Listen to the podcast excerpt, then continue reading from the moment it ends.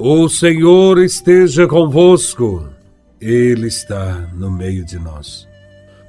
Proclamação do Evangelho de Nosso Senhor Jesus Cristo, segundo São Mateus, capítulo 28, versículos de 16 a 20.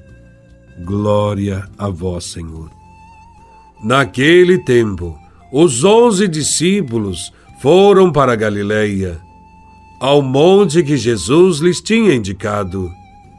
Quando viram Jesus, prostraram-se diante dele. Ainda assim, alguns duvidaram. Então Jesus aproximou-se e falou: Toda a autoridade me foi dada, no céu e sobre a terra. Portanto, ide e fazei discípulos meus todos os povos, batizando-os em nome do Pai, e do Filho, e do Espírito Santo, e ensinando-os a observar tudo o que vos ordenei. Eis que eu estarei convosco todos os dias, até o fim do mundo. Palavra da salvação. Glória a vós, Senhor. O evangelho de hoje inicia falando dos onze discípulos que se dirigem a Galiléia, ao monte que Jesus havia indicado. Também Jesus iniciou sua missão na Galiléia, no meio dos pobres e marginalizados.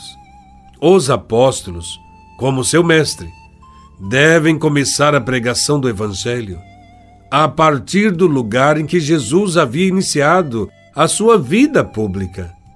A Galileia deve ser o lugar do testemunho da comunidade. Os discípulos devem se dirigir ao monte. Também o monte nos recorda a atividade de Jesus. Foi no monte que Jesus venceu a tentação do poder. Foi no monte que aconteceu a transfiguração. Foi no monte que Jesus anunciou as bem-aventuranças os seus discípulos são chamados a se identificarem com o projeto de Jesus em tudo. Contudo, há sempre o risco da dúvida, de não acolher plenamente a Cristo. Por isso, diz o Evangelho, ainda alguns duvidaram.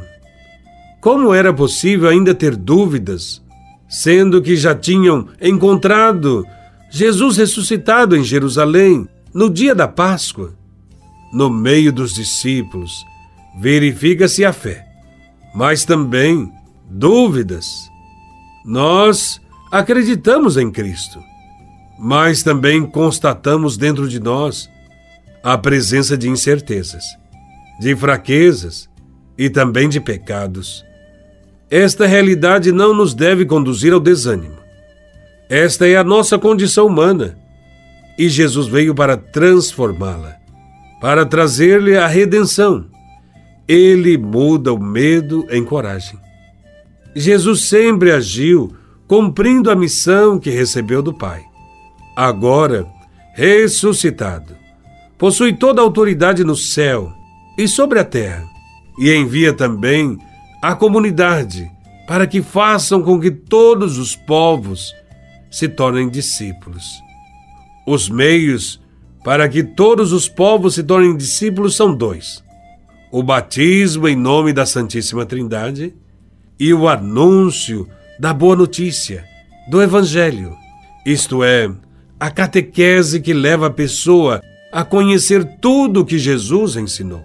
É a recordação dos ensinamentos que conduzirá à prática dos cristãos. O Evangelho de Mateus termina com uma promessa: Eis que eu estarei com vocês todos os dias até o fim do mundo. A ascensão de Jesus, isto é, a volta de Jesus ao Pai, não é o seu afastamento do mundo.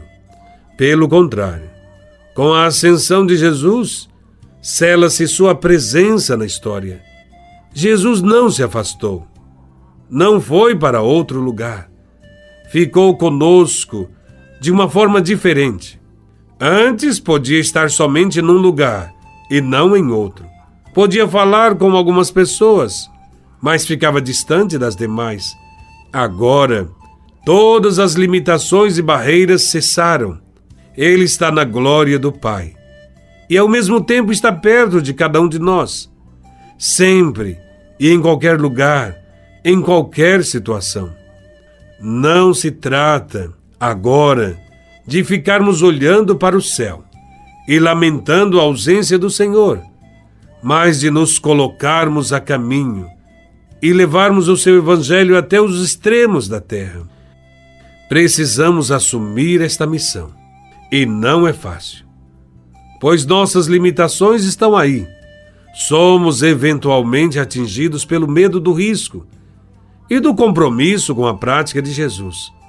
Daí a necessidade de permanente conversão ao projeto de Deus. Devemos olhar para o céu e também olhar para a terra, isto é, para a comunidade, e dar provas de nossa fé. Jesus voltará, com certeza, mas esta esperança não deve ser motivo para fugirmos dos problemas deste mundo. O cristão deve ser sempre corajoso e enfrentar os problemas. De fato, felizes são aqueles servos que o Senhor, ao voltar, encontrar ocupados no trabalho em favor dos irmãos, principalmente dos irmãos que mais precisam. Louvado seja nosso Senhor Jesus Cristo, para sempre seja louvado.